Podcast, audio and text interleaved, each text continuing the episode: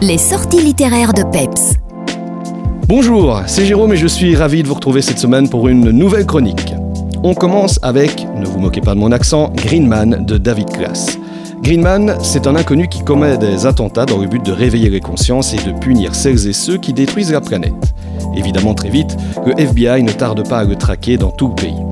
Nous sommes donc en présence d'un thriller sur l'écologie radicale, très classique dans sa construction et dans ses enjeux, mais néanmoins fort efficace dans son exécution. Les personnages sont intéressants, l'intrigue est menée tambour battant, et la réflexion morale sur le comportement de Greenman constitue un fil rouge plutôt bien exploité.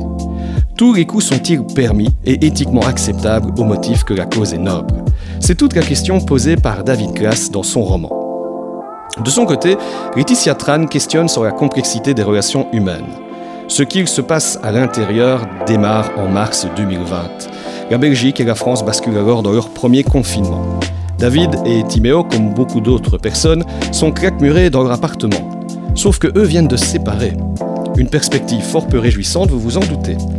Alors je dois bien avouer que je n'attendais pas grand-chose de cette lecture et qu'au final, m'a vraiment enthousiasmé. J'ai beaucoup aimé les deux personnages, au caractère très affirmé, et le traitement qui en est fait. Et puis, il y a cette intrigue resserrée sur les rapports humains, qui sonne juste et s'avère touchante sans en faire trop. Voilà, c'est tout pour cette fois. On se retrouve dans 15 jours pour de nouvelles aventures littéraires.